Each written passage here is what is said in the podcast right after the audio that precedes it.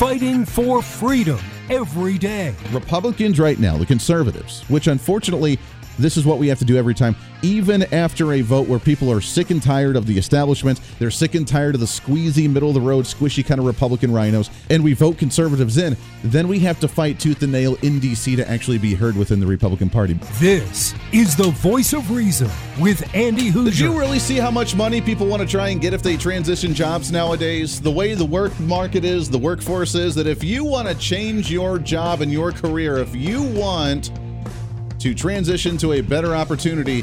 Apparently, now the average salary that you have to offer in order for you to transition to a different position or a different company is $80,000. That, that's how the economy's at nowadays. That's my generation saying, oh man, oh yes, I need to have the premium, baby, the, the, the cream of the crop. I need to have the best of the best of the best, sir, in order for me to go and do my job. What a wild world we live in today. Welcome into the show. What's up? It is a Monday broadcasting live out of the heart of the nation here in Wichita, Kansas on our flagship radio station. We are all over the country, multiple radio stations and TV and live streaming and podcasting. However, you watch or listen to the show, it's always great to have you along for the ride. Your millennial general reporting for duty like we do every single day. Bottom of the hour, we have U.S. Senator James Lankford from the state of Oklahoma. We'll talk about the return to Washington, D.C. Oh, yes. It is the return to Washington as we talk about some major issues going on in D.C. between the federal budget and the farm bill and the aviation bill.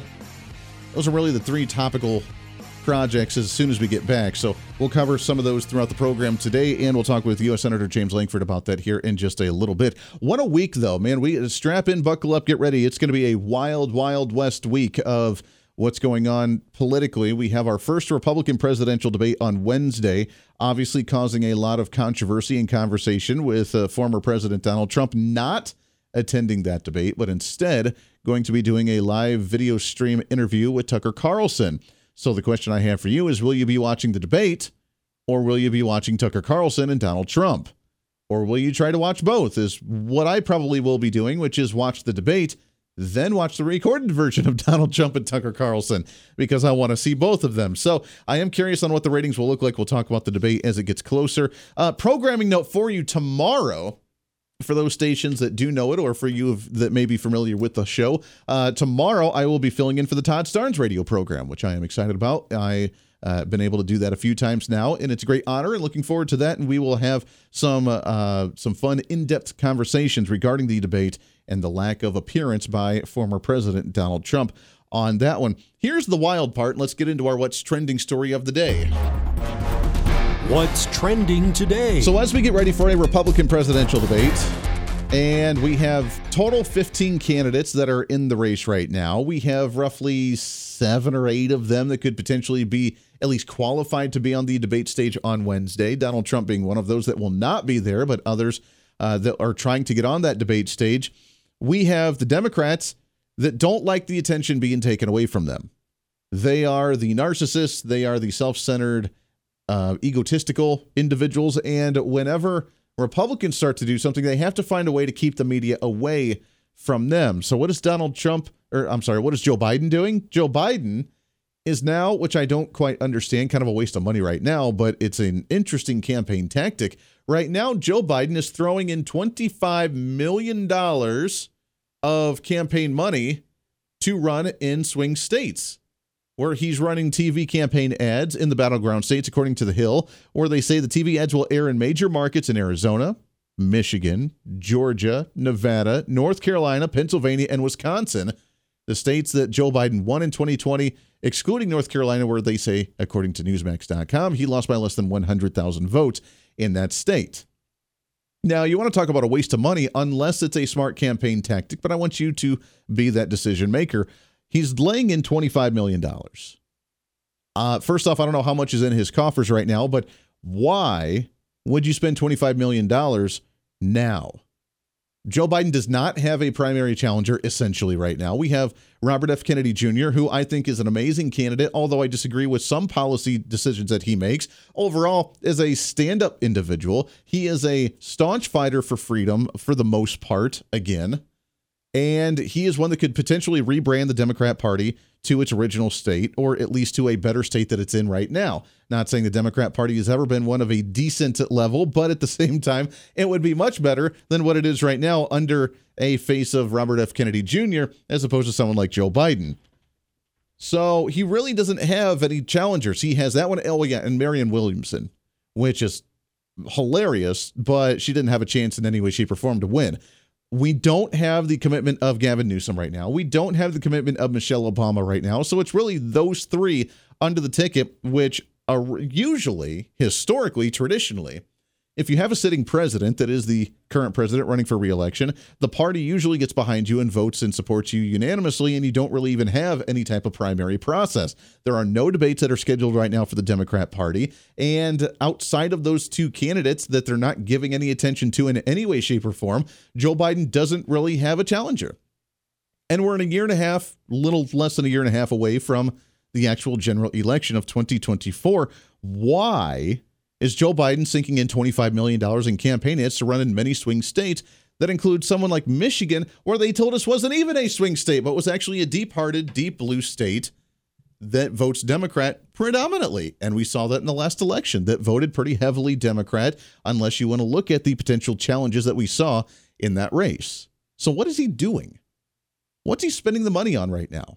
Because right now the focus needs to be within the party, unless he's trying to take some jabs at those that are paying attention to the Republicans as they are doing the debate in Milwaukee, Wisconsin.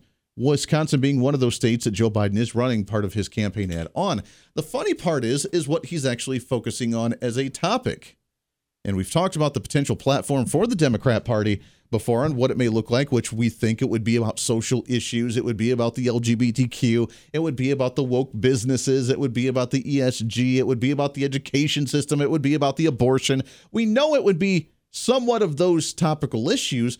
But then he has these two ads that are actually running. Now, yes, trigger warning for you if you cannot stand the voice of Joe Biden. We are going to play his ads that he's planning on running right now that popped up on YouTube just a month ago. But the very first one, right out of the gate, man, he's actually running on the economy with this campaign. Too many people have been left behind and treated like they're invisible. Folks, my economic plan is about investing in places and people that have been forgotten. It's about making things here in America again. It's about good jobs. It's about the dignity of work. And it's about damn time we're doing it. Joe Biden is determined to reward hard work. That's why he passed historic laws that rebuild our roads and bridges, invest in our factories, and bring back American manufacturing. Over 12 million jobs have been created, and Joe Biden's building an economy that leaves no city, no town, no American behind. We're investing in places and people that have been forgotten. They've been invisible but we haven't forgotten. We're building an economy from the bottom up and the middle out, where no one's going to be left behind. Joe Biden, a president for all Americans. I'm Joe Biden, and I approve this message. All right, outside of the policy issues that just are flat out lies in that campaign, we'll talk about a little bit later. Why is he running an ad on the economy right now when he's running across the nation doing his tour, talking about how great the economy actually is, and then sinking money in at this time?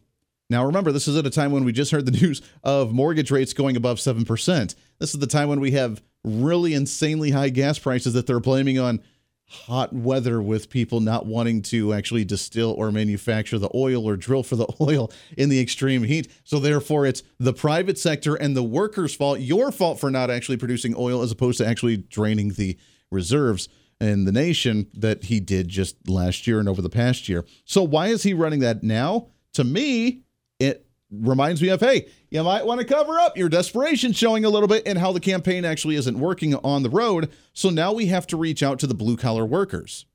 The ones that are going to the daily grind, the ones that are going to the factory each and every day, the ones that are going to be around Milwaukee, Wisconsin, which is a large manufacturing area in the mid, uh, the Mid America region, the middle of the country, the heartland of blue collar workers he's got to try to appeal to them somehow, creating 13 million jobs, bringing government uh, into it, trying to fix it, bringing jobs back to the home front and focusing on the American economy. When we know the American economy's trashed, we know that it's bad. So is it a sign of desperation? I mean, he's got an approval rating of like 41% right now, so it's nowhere near the halfway mark, and he's not doing well, and he's got to boost himself up somehow. But is this really the way to do it? It's very strange. At the same time, you would think that he would be doing better because in these areas where they are doing the Republican debate, for example, the Milwaukee, Wisconsin area, and Illinois and Indiana and Ohio and Michigan and Kentucky and that whole region there, where there are a lot of factory workers, manufacturing work, uh, and manufacturing jobs, they're also the heartland of the unions. And the unions love Joe Biden. And the unions, the socialist unions, love the Democrat Party because that's where the Democrat Party gets the majority of their funding is from the union. So congratulations again, pat yourself on the back, union workers. Your hard-earned dues that you go towards the unions are paying for the donations to Democrats who you probably disagree with if you're listening to the show in some way, fashion. But I don't know why he's so unpopular if he's got the union support and the unions are telling their workers, hey, the Joe Biden economy is doing great. Unless people are realizing, wait, well, maybe it's not as good as they're telling us because what I'm seeing in the real world is just a little bit different from what they're telling me on the mainstream media. Here's the other weird one they have another ad that's running that is about patriotism and the American flag. As the sun rises, we raise the flag, a symbol of all that we hold most dear as Americans courage, opportunity, democracy, freedom. They're the values and beliefs that built this country and still beat in our hearts. But they're under attack by an extreme movement that seeks to overturn elections, ban books, and eliminate a woman's right to choose. Joe Biden has made defending our basic freedoms the cause of his presidency. The freedom for women to make their own health care decisions. The freedom for our children to be safe from gun violence. The freedom to vote and have your vote counted. For seniors to live with dignity and to give every American the freedom that comes with a fair shot at building a good life. In small towns and big cities, we raise our heads, our eyes, our hearts for America, for the idea of this great country. Joe Biden is running for re-election to make certain that the sun will not set on this flag. The promise of American democracy will not break. Democracy must not be a partisan issue. It's an American issue. As your president, I will defend our democracy with every fiber of my being, and I'm asking every American to join me. For freedom, for democracy, for America, Joe Biden. I'm Joe Biden, and I approve. All right, this so that's a second ad apparently that they're running right now from the Biden campaign. By the way, did you recognize that voice? Is that the same voice that did that ad? Is that the same guy that did the before the real American hero? Our salute to the the Bud Light crappy guy that's not really a dude that pretends to not be a dude but's really kind of a dude. Our salute to him and real American. Is that the same voice guy? That's interesting. If it is, I don't know if it is or not, but that voice sounded vaguely familiar. Uh, so again, we can talk about the policies within that ad that's complete bogus and a bunch of lies. But why run ads now when you don't have a primary? You're a year and a half out from the campaign, and you're going to have to save a lot of that money going into an actual general election against a candidate. You must be really, really, really unpopular in order to try and boost your ratings a year and a half out by spending campaign money. Is the voice of reason with Andy Hooser.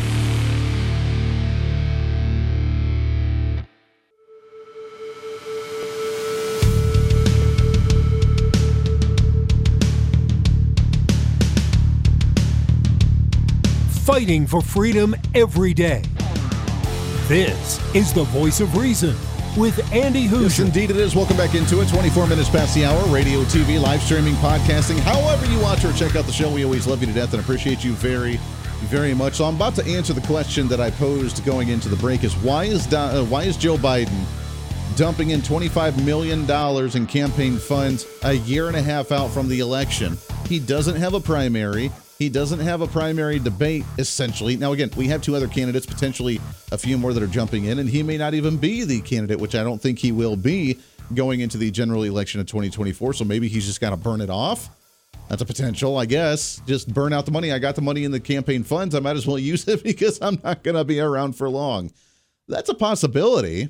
I mean, RFK Jr., as much as we like him compared to the other Democrats, he doesn't have a chance right now. He's still floating in single, maybe low double digits in the teens right now compared to Joe Biden's approval rating in the Democrat primaries. Marianne Williamson is entertaining as she is. She has no chance whatsoever as well. So it's either if Gavin Newsom and or Michelle Obama jump into the race, then we'll see things get really interesting over there. But until then, you would think that he would hold on to those funds and wait for that to happen before he jumps in and starts running a message on positivity of his administration on what he's doing.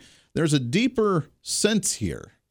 And this is where Democrats get very dangerous because we always look at Democrats at the surface level. Most people that are in politics look at political issues at a very surface level and face value. And there's something more malicious, a little bit deeper going on within the Democrat ranks is they know Joe Biden already has decent poll ratings. They know that it's essentially neck and neck according to all the national polls between Joe Biden and Donald Trump. They know that outside of the Democrat Party, he's not the most popular guy, just like Joe, uh, Donald Trump's not the most popular guy outside of the registered Republican ranks when it comes to independents and moderates across the nation. So, what are they doing? Those two ads that we just ran that are running for Joe Biden right now, that are running all over social media, the ones that they're placing TV buys for, are about the economy and about patriotism and the American flag, which is very strange because that does not bode well with the Democrat ranks right now. The Democrats like socialism and like how the economy is going, even though the economy is in complete tanks right now, and they despise the American flag. They despise the idea of patriotism. They want to fundamentally change the United States of America. So, why would Joe Biden be running an ad about patriotism and about waving the American flag? Well, the reason he's doing it is because they also see the same numbers that we see. And they see that right now, the party on the Republican side that is predominantly at near three quarters of support right now going towards Donald Trump are within the Republican ranks. And outside of the Republican ranks, just like with Joe Biden, that the middle of the road, the moderates, the independents, the squishy middle do not like either one of those candidates. They're not looking at trying to rally their base right now. They're looking at trying to win over moderates by doing the old school campaigning. The positivity of what we had seen during the Ronald Reagan reelection about how the American dream's still alive, patriotism still there. We still love our country. Let's bring back the white picket fence and the happy family values. That's what wins over those squishy middle of the roaders that don't pay attention to politics, that don't know what's really going on, and like the feel good messaging from a politician. And Joe Biden and the Democrat Party are recognizing that when Donald Trump is full of baggage right now, unfortunately, with the indictments and with trying to cause disruptions in the country and trying to not release power I'm saying it according to the other side, not from us, because we understand what's really going on in the truth of that whole situation. But they're banking on that and piggybacking on that to try and widen their base during a time the Republicans are at each other's throats with near 10 candidates on another debate stage, with Donald Trump refusing to even show up and show unity to a Republican debate coming up on Wednesday and all the craziness that we cause upon ourselves, the Democrats are taking advantage, dumping in a massive amount, near $25 million, for a campaign in swing states, and saying, look, we're the rational party. We're the ones about patriotism. We're the ones about the American flag. We're the ones that actually care about middle America, unlike these guys who just bicker amongst themselves. Look at what Democrats are doing right now. This is the voice of reason with Andy Hooser.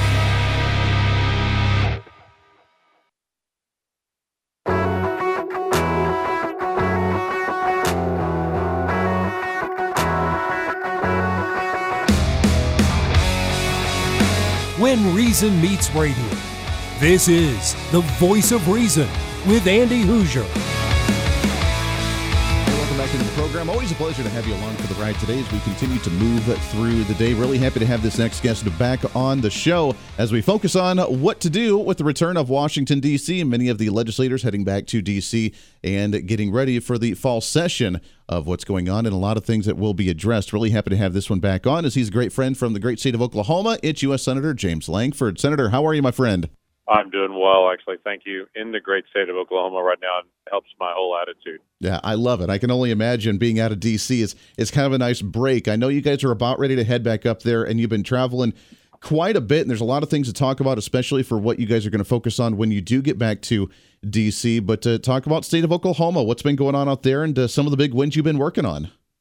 Yeah, a lot of things that are happening still in the state. The economy is still continuing to be able to grow, and a lot of things are happening here that are positive. A lot of aerospace moving into the uh, into the state. A lot of energy policy uh, or energy uh, companies that are still continuing to advance in all forms of energy. And, uh, so that's been helpful. But right now, it's it's been interesting just traveling around the state hearing people talk about struggling to get their passports, and uh, still people being able to travel can't get State Department to be able to do their tasks. Lots of frustration on regulations that are coming down on small business, medium, and large sized businesses Biden administration just trying to just make up things as they go. And people are excited that the price of eggs is down, but they're not excited the price of gas is up uh, and the price of mortgages are up. So this economy and uh, the Bidenomics that President Biden seems to be so excited about, I can't find a lot of people in Oklahoma that are excited about. Yeah, I can't imagine them traveling around the country saying that Bidenomics is working. And while they lie about 13 million jobs being created, they lie about inflation being down. We're battling near 20% inflation over the past three years combined under the Biden administration. Gas yep. up over $4 a gallon almost in many places right now. I, I don't know how they can continue to try and say that there's a positive light in the economy. Yeah, I, I just can't either. I mean, yesterday we hit the highest mortgage rates that we've had in 20 years that is solely connected to the Biden uh, economic policy. So it's making it harder for small businesses to get loans, uh, harder for individuals to get home loans, credit card uh, debt, and that interest is going up significantly. The price of gasoline and the increase in gasoline right now is directly attached to the Inflation Reduction Act that they passed and some of the policies they put in there, which increase the price of, of the taxes on all of these different energy companies. And they basically punished energy companies for producing oil and gas which drives up the price, which increases it for consumers. And they're saying, why am I getting gouged? They're actually getting gouged by Bidenomics, is what they're getting gouged by. What's really unfortunate, Senator, is it sounds like when you guys come back up there, one of the major priorities that we'll be focused on is, of course, the federal budget that ends at the end of September. And it seems like already we're talking about just a short term funding plan to get us through the end of the year in December, which has been kind of the consistent pattern that we've seen over the past few years. Uh, is that true, or could we actually see a budget come out when it's supposed to be? No, no way. Uh, I, I would t- I would say that just because Chuck, uh, Chuck Schumer has not put a single appropriation bill on the floor, even for a vote. Uh, we have 12 of those bills that have to be done by the end of the fiscal year. We have three weeks in September that we're in session, and he's not put a single one of them on the floor. Uh, so I, I don't anticipate we can get through 12 of those in September. Uh, and so I, I would anticipate a short term, what's called a continuing resolution, to be able to keep spending the same level. The fight's going to be on the White House already coming out and saying, "Hey, we want to do some new things on the border uh, that we want you to give you give you funding, uh, give us funding for." And literally, the language the, Bi- the Biden White House is looking for that the uh, Homeland Security Secretary can spend this money on anything that they see necessary along the border. I was like, there is absolutely zero chance that we're going to support just handling uh, Mayorkas a blank check and saying here's billions of dollars you can spend on whatever you want to on that. Yeah. Uh, so there, there's some there's some issues that are already arising that could slow down just a continuing resolution even for some of the money they're looking for in other areas.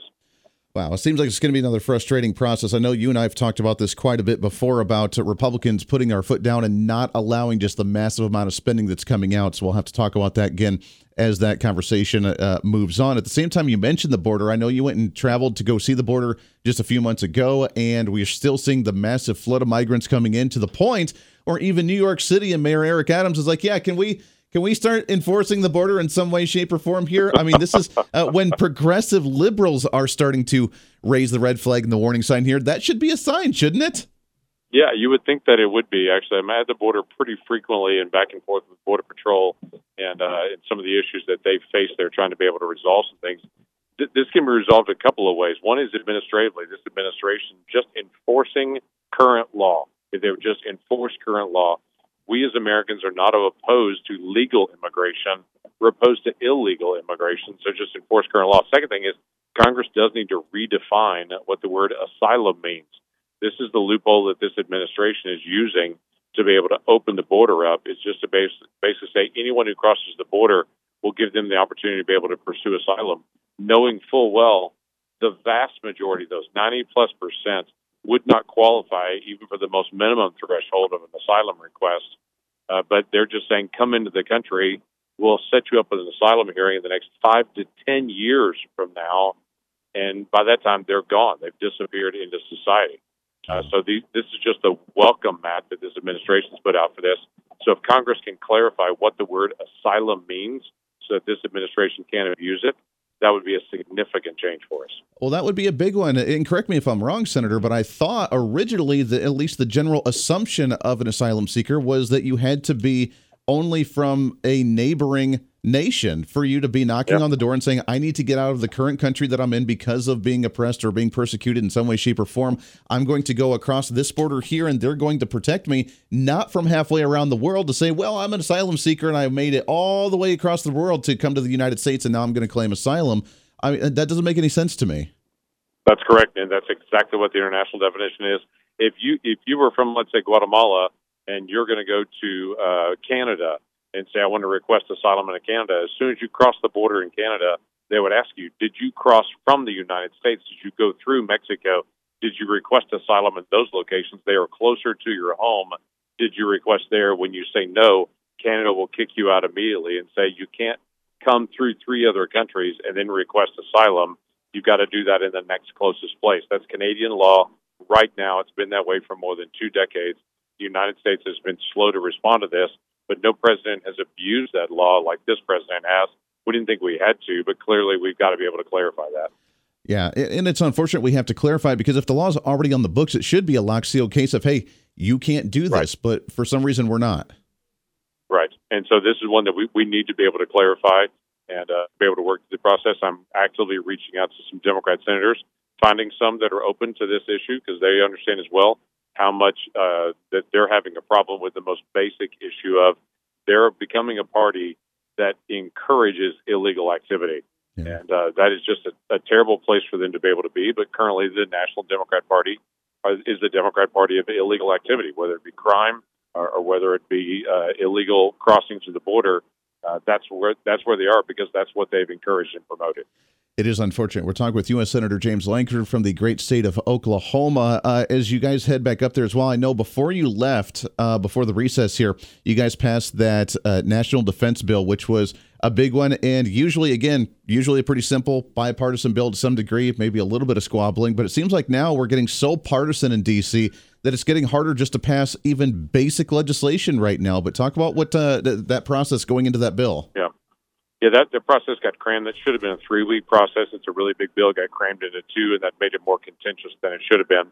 It passed 89 to 11. Uh, that's a very, very bipartisan vote uh, to be able to go through. It defines out a lot of national defense policy. Uh, what only what we're going to do, what we're not going to do. It's a pay raise for the members of the military and civilians that work in defense.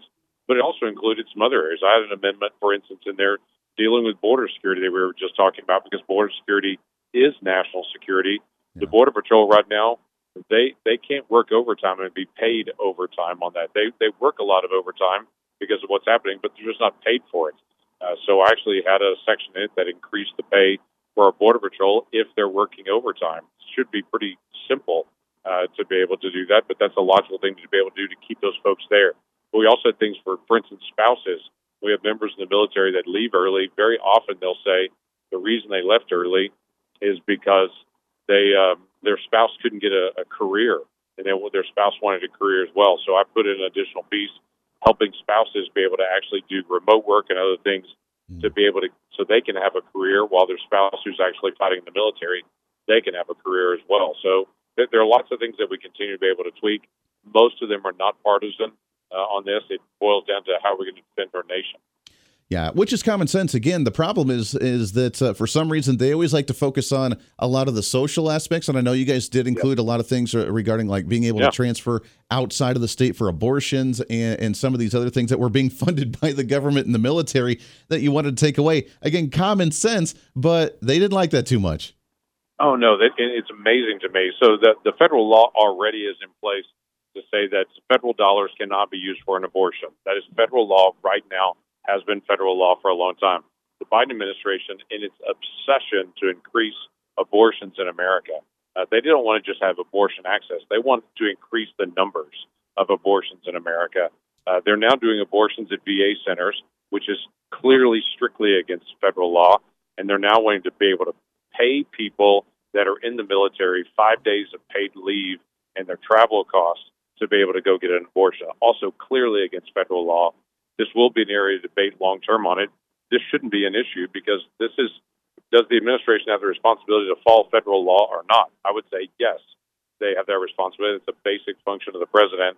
They've got to follow federal law, uh, but currently they're not doing that. All right, that's U.S. Senator James Lankford from the state of Oklahoma. We appreciate his time very much as they're headed back up to Washington, D.C. And so begins the ongoing debate and the shenanigans from uh, the Senate and the House representatives. Here's the scary part, and we'll talk about it when we come back here in just a moment. Is again shocking, not shocking, surprised, not surprised. Congress not getting their act together, so to speak, with the FCC approved verbiage we're allowed to use here on this program within regards to a federal budget, the farm bill, and other obligations that they should have had done, like, I don't know, months ago. We'll talk about that when we come back. Stay This is the voice of reason with Andy Hooser.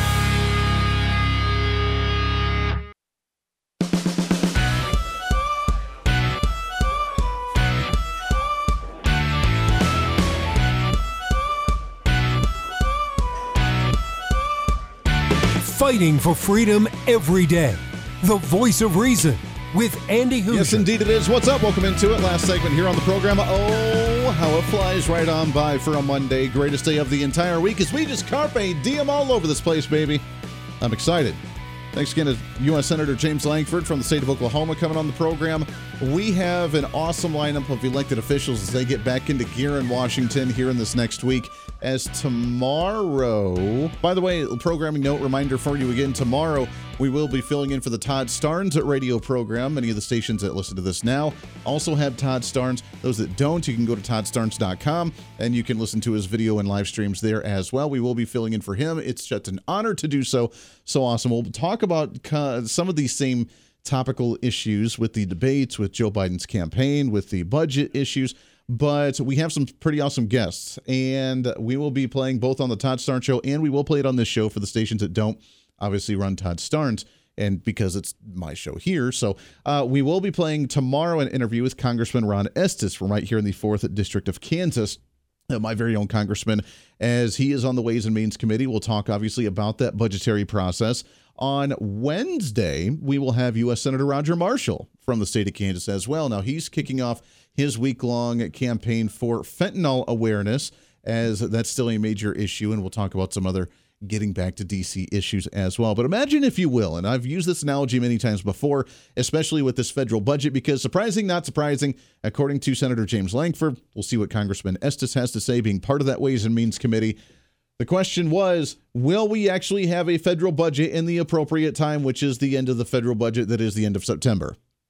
Which means we're like a month and two weeks away from the end of the federal budget uh, cycle for 2023, and the new budgetary process begins for the 2024 fiscal year. Will we be ready for that time? And the answer, according to James Lankford, is that resounding yeah, no, no, we're not. We're we're not going to. So, like usual, and like we've done since the Obama administration, now remember, this was not an issue prior to the Obama administration. Before, we used to actually have our budget done, our ducks in a row, and we would be able to transition nicely with an actual budget. And that's not the case anymore. Now we wait till the very end. We don't have enough time to get it done. The Democrats drag their feet and try and throw in a whole bunch of porculus and a bunch of crap that we don't like. We try and fight it. They say that we're trying to kill people and let people die in the streets because we don't fund all these social programs and pet projects. We do an extension of the federal budget into December to the end of the year. And then while they're trying to go off on holiday, while you're not paying attention because you are off on holiday, while you're trying to enjoy the Christmas time and the New Year time and trying to de stress yourself and trying to decompress yourself, while we go through that entire process, we have a lingering budget. And again, it's either extend it or shut down the government and let everybody die in the streets. Either pass it or you really hate the American people because you don't want them to get their Social Security paychecks. This is the argument that we've heard year after year after year. It has become the new norm in Washington, D.C., and it's happened again since the Obama administration. Prior to that, we had our 12 appropriations bills. We would actually be able to discuss the budget. Now we don't have that. It's the omnibus package. We need to pass it to see what's in it. And there are a bunch of lying liars in Washington, D.C., that are lying to us about what's actually in it as they cram a whole bunch of garbage into it. And oh, by the way, raise it to a level that we have never seen in our entire existence as a nation. And then they just are shock and awed when we're like, you know, maybe we shouldn't allow this to happen. It's a process that we see all too often, and it sounds like it's going to happen again. So we'll get more detail from that from Ron Estes here in the next few days, along with other elected officials as we get closer to those uh, conversations. And unfortunately, have to bang our head against the wall with it again. Now, Chip Roy, congressman in the House of Representatives, is trying to block some of this and try and cut some of that spending as him along with 21 Republicans in the House of Representatives has sent that letter to Speaker McCarthy saying that they will not support the current budget discussion as it is today, which is needed. Whether it's going to go anywhere, I don't know. But the fact that Kevin McCarthy is getting it from both sides now, again, means that one side's going to have to cave. And oh, I wonder what side that could potentially be because Republicans have never caved in their entire life working in D.C. when they're trying to compromise with Democrats. That long winded way says that we're in for a long haul and strap in, buckle up, get ready because it is going to be a battle and we need to stay on top of this one. Uh, real quickly as well, the attorneys for Hunter Biden, not sure if you saw this over the weekend, are now going after the Department of Justice to release the personal information from the whistleblowers that spoke out against Hunter Biden, like the IRS whistleblowers, like the other whistleblowers that are saying that Hunter Biden's been causing some issues. They want that information released so they can now punish them and go after them as well and persecute them. Doesn't that sound nice? A real nice way to say that they're all about transparent the transparency and the lack of corruption, right? Give me a break. That does it for us today. It's a Monday here on The Voice of Reason. We'll see you back here again tomorrow. Until then, be your own voice of reason. We'll see you on the radio.